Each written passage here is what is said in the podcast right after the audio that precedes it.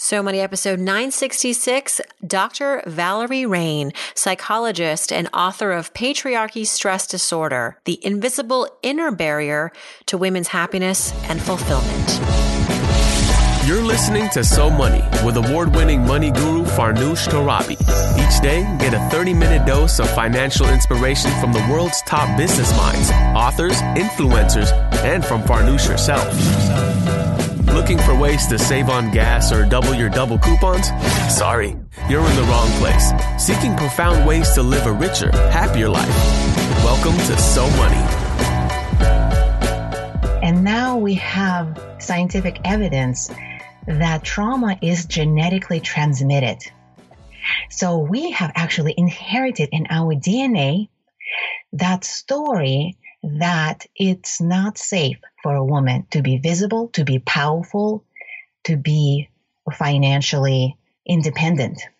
Have you ever felt yourself hesitating to lean in and play big, to ask for what you're worth, to be financially ambitious? My guest today says she knows why. Welcome to So Money, everybody. I'm your host, Farnoosh Torabi. Dr. Valerie Rein is here. She has spent years working with high achieving women, women who want to have it all and thrive. But what she discovered in these women and eventually in herself is that often when we're getting ready to soar, our nervous system tends to hold us back, signaling to ourselves that we're not safe. She's named this response PSD, patriarchy stress disorder. And through her research and over 20,000 hours as a therapist and coach, she's created a process and book to help break through it. Here's Dr. Valerie. Dr. Valerie Rein, welcome to So Money. Thank you. It's a thrill to be here, Farnoosh. You have kind of come up with your own explanation for why so many women have experienced stress, and you're calling it the patriarchy stress disorder. Yes. the invisible inner barrier to women's happiness and fulfillment. Tell us about what you mean by patriarchy stress disorder. Yeah, it well, it's uh, quite simple. Women have been oppressed for thousands of years, which means we have been under severe stress for millennia. We didn't have um, ownership of our own bodies, our own decisions, our own money, and all these changes are fairly recent, you know, such as the right um, to own our money and make our money is just a few generations deep. And now we have scientific evidence that trauma is genetically transmitted. So we have actually inherited in our DNA that story that it's not safe for a woman to be visible, to be powerful, to be financially independent, to love who she loves. And that story wreaks havoc. And um, we don't know how it operates. If we if we're not aware, it can really sabotage our best efforts in uh, in the money domain, in the love domain, career domain, health, certainly. There are a lot of reasons why women are not as financially stable. We talk a lot about kind of the wealth gap, right, between men and women. Mm-hmm. And we often cite things like the wage gap and the investing gap and the fact that, you know, women are living longer than men and the money is just not being stretched out further enough for us and et cetera, et cetera, et cetera. There's also the confidence gap, which it sounds like that might be where it opens a discussion now for this trauma that you're talking about. What are the, what is the impact of the trauma? How do you see it playing out? And how much of an impact is it really having on our underlying challenges with becoming financially independent? Mm, I see it as a really big uh, hidden part of everything that we're trying to do. And we're thinking that something's wrong with us when we're not achieving what we are setting out to achieve or like confidence. Oh, I just got to work on my mindset. I just got to work on my confidence. But it's just like rearranging chairs on, on the Titanic because the, the depth of the iceberg is this trauma that is lodged in the nervous system. That is the story that's woven into the DNA that is telling us it's not safe to be in the spotlight. You'll be burned at the stake. Of course, nobody thinks that way consciously, but it operates from our subconscious. And now we know from neuroscience that action precedes reflection. That is, our subconscious is driving that bus. We're making decisions subconsciously, and our subconscious wants to keep us safe.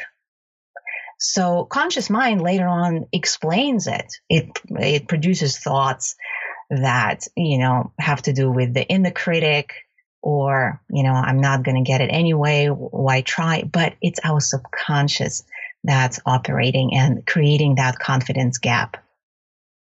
It's just trying to keep us safe. Yeah, yeah, of course. The world's a scary place still. um, yeah, and, and our biology hasn't caught up with the current reality. I've read that with trauma, especially for women, one of the he- ways to heal and kind of work through it is exercise. Mm-hmm. Have you mm-hmm. found that as well? Yeah, specific. Well, um, I'm going to put it this way trauma work always involves the body, the trauma work that actually works. It's a mind body process. So there are specific practices that release trauma from, from the body, from uh, where, where it's held. And because it's in the subconscious, right? What is the subconscious? The subconscious mind is the body. That's where it expresses. That's how we find our ways into healing by following the messages and signals of the body. Um, there are so many messages and signals of the body that we receive all the time, anything ranging from muscle tension, autoimmune disease is a big messenger, adrenal fatigue, right? It's all messaging that, gosh, there's something so, so, so wrong. And we need to hear it and go underneath and heal the underlying cause. And it's not only the medical path, right? That's going to take us there. Yeah, you have talked about how your methods kind of go outside of the traditional norms of therapy. So, how do you really help your clients? Let's use an example. Let's say someone is going through a lot of stress and perhaps it's also correlated to their finances or it's impacting their finances. Where do you begin to unpack mm-hmm. this for them? Mm-hmm. Well, women typically find my work after they've already been on this journey of rediscovering themselves. These are usually women who've accomplished a lot and checked off all the boxes. And I'm one of those women. That's how I got on this path.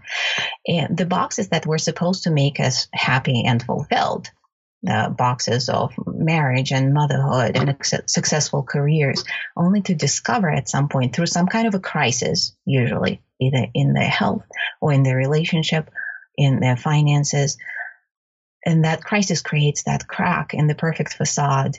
And the woman starts to feel for the first time that maybe, oh my gosh, maybe I'm not that happy and fulfilled. And she gets on, on this journey of discovering who she truly is because she realizes she has somehow disconnected from that.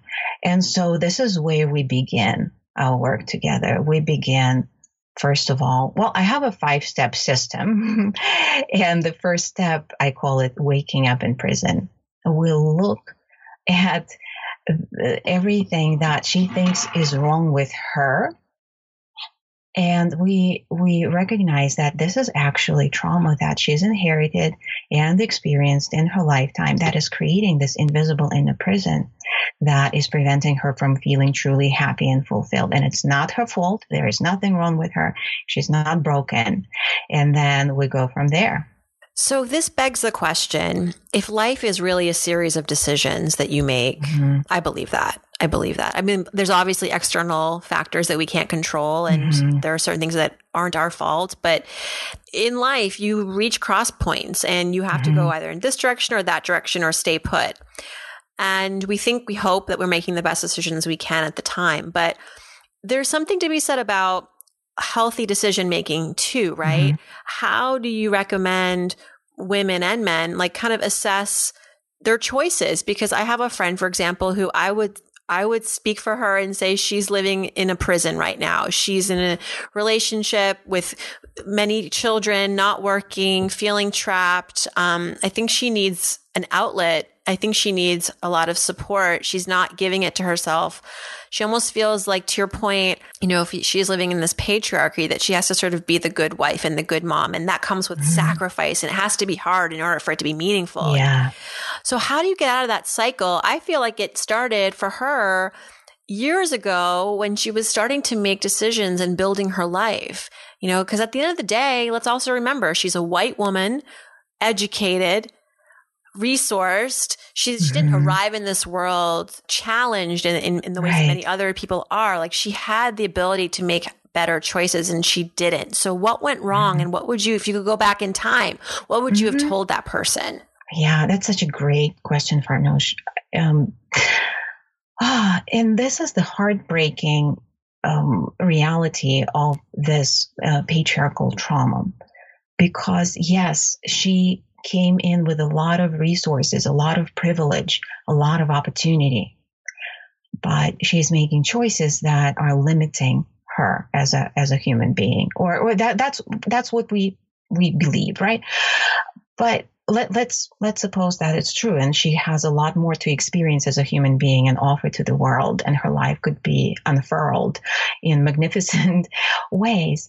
And so the decisions come from the subconscious and then the conscious mind just rationalizes them. And if we are locked in this trauma and we're living by this programming when we have not woken up to that yet, um, we can make decisions that are bad for us. Like one of my clients uh, came to me because she really wanted to meet her um, her match. She felt it was on her list, type A, um, to uh, to find a partner, and she had been dating guys that were just not not a good match for her. Uh, a series of heartbreak, and at work also she was being undervalued, underpaid, overworked, and there is a parallel because subconsciously her feeling of her worth was that uh, her choices reflected her worth right? Her subconscious beliefs about her worth.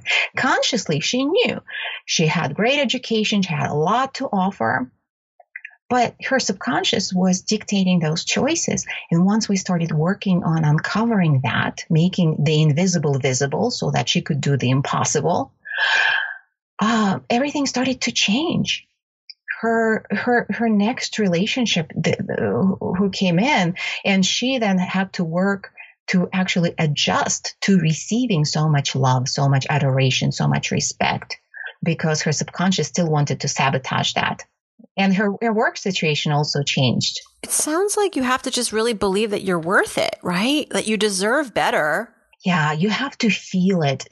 This is where working with the mind alone doesn't cut deep enough.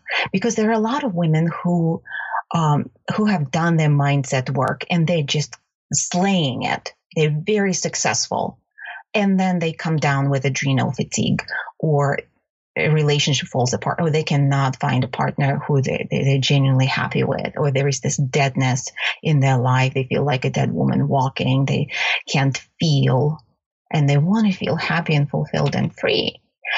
And and that that's where it goes deeper than thinking and belief. It goes into our dna into our nervous system. We need to genuinely feel safe in the world and feel that we're worthy but it's not an intellectual thing it is really a mind body process I'll tell you what helps me feel safe in the world is having money in the bank. yeah, for sure. That's I mean, it sounds super, I don't know, maybe that sounds um, superficial to some people. I know we talk a lot about recession right now. We're talking a lot about, we hear a lot about divorce and, and I just feel as though more money is more money is all the better when you're a woman, especially because um, it's, you know, life's harder for us in many ways. Yeah, I, I agree with you. Couldn't agree more, Farnoosh. It's so important. Such a huge part of healing from patriarchy and this reclamation is empowering ourselves with financial resources. And I actually quoted your book in my book. Uh, on, oh my on gosh. this point. Yeah, uh, your book really inspired my work in many ways. And in your book, you talked about how women compensate, women who make more. Your book, When She Makes More. Mm, yes. uh, they end up if she doing more makes more- housework. th- exactly and and that compensation is driven by psd by patriarchy stress disorder because um, it she's already playing in the area where it's been uh, traditionally uh, or historically unsafe for a woman uh, to be earning more so she needs to compensate to kind of keep you, herself safe again she doesn't think that way it's subconscious right. or It's like not Shonda intellectual. No, it's it's not It, there is I, a hundred. I wish I had interviewed you for my book. Actually, all those years ago, I talked to a number of behavioral economists. It would have been amazing to have connected with you. I think you would. I mean, to have to have this context is gold because now, even after I've written the book, I'm I'm still learning about what are the the underlying forces and why are we having such a hard time dealing Yeah. with women coming into their own, having money, in some cases being the breadwinner like who cares? Why should it matter? Like the intelligent brain gets it. But Mhm. to your point it's all this passed down trauma. This we have a word for it now patriarchy stress disorder. My goodness quite a breakthrough thank you Yeah. for your work Yeah, thank you for um, celebrating it because it's um, it it really changes lives. It has changed my life because I had been in therapy for many years, as most of my clients have been, and and just chasing that next personal development workshop. Just just as I had been on the hamster wheel of achievement, checking off external boxes. This is what's going to make me happy and fulfilled, help me get there. Then I got in the hamster wheel of personal development. Next thing, next thing. And I was still stressed and not feeling completely happy and fulfilled. And so this awareness has changed my life. And and um, talking about compensation, um, uh, Shonda Rhimes also um, wrote so insightfully about this in her book Year of Yes. She observed that the more successful she was becoming, the more miserable she was becoming. And she was just putting more food on top of that and gaining weight because, in her words, successful and fat felt safer than just successful. Yeah. what does that even how do okay i don't understand that can you but but do you understand it? Can you tell us why that makes sense? Yeah, well, um, and weight is often so trauma creates defenses around it, something that Or like she felt us- stronger or like yeah, or or more, you know, um, it's like when she is so visible, so in the public eye, just killing it, right, professionally, as a woman, as a woman of color, it's a lot of pressure. It's a lot of pressure, and so.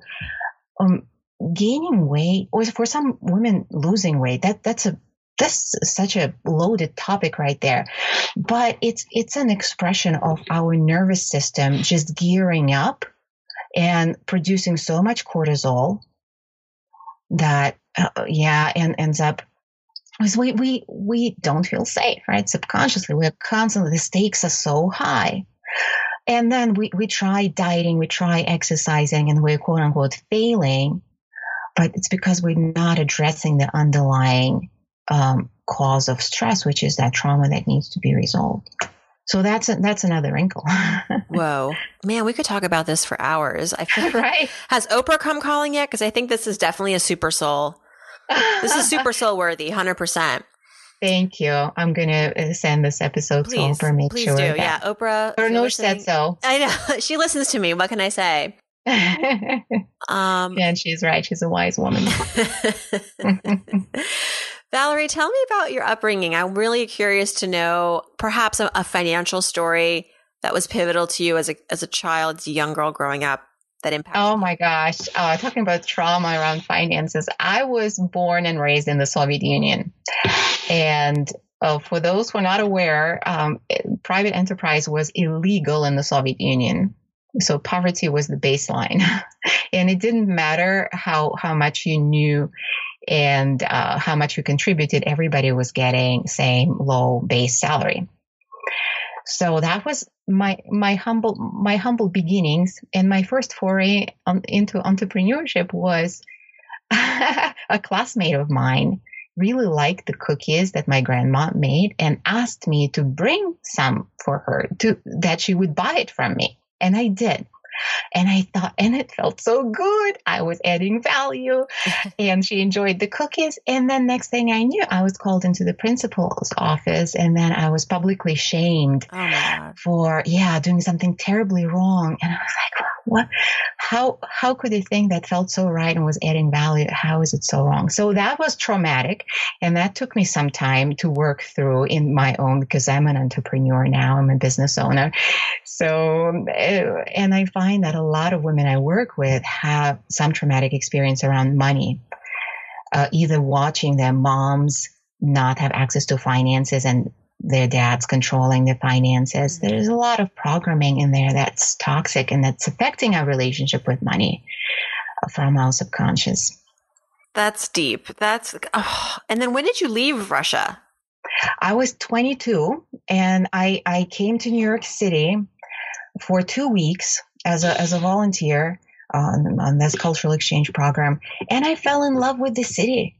I just had this full body feeling this is my city. And I applied for a job and I got it. It was the height of the dot com bubble.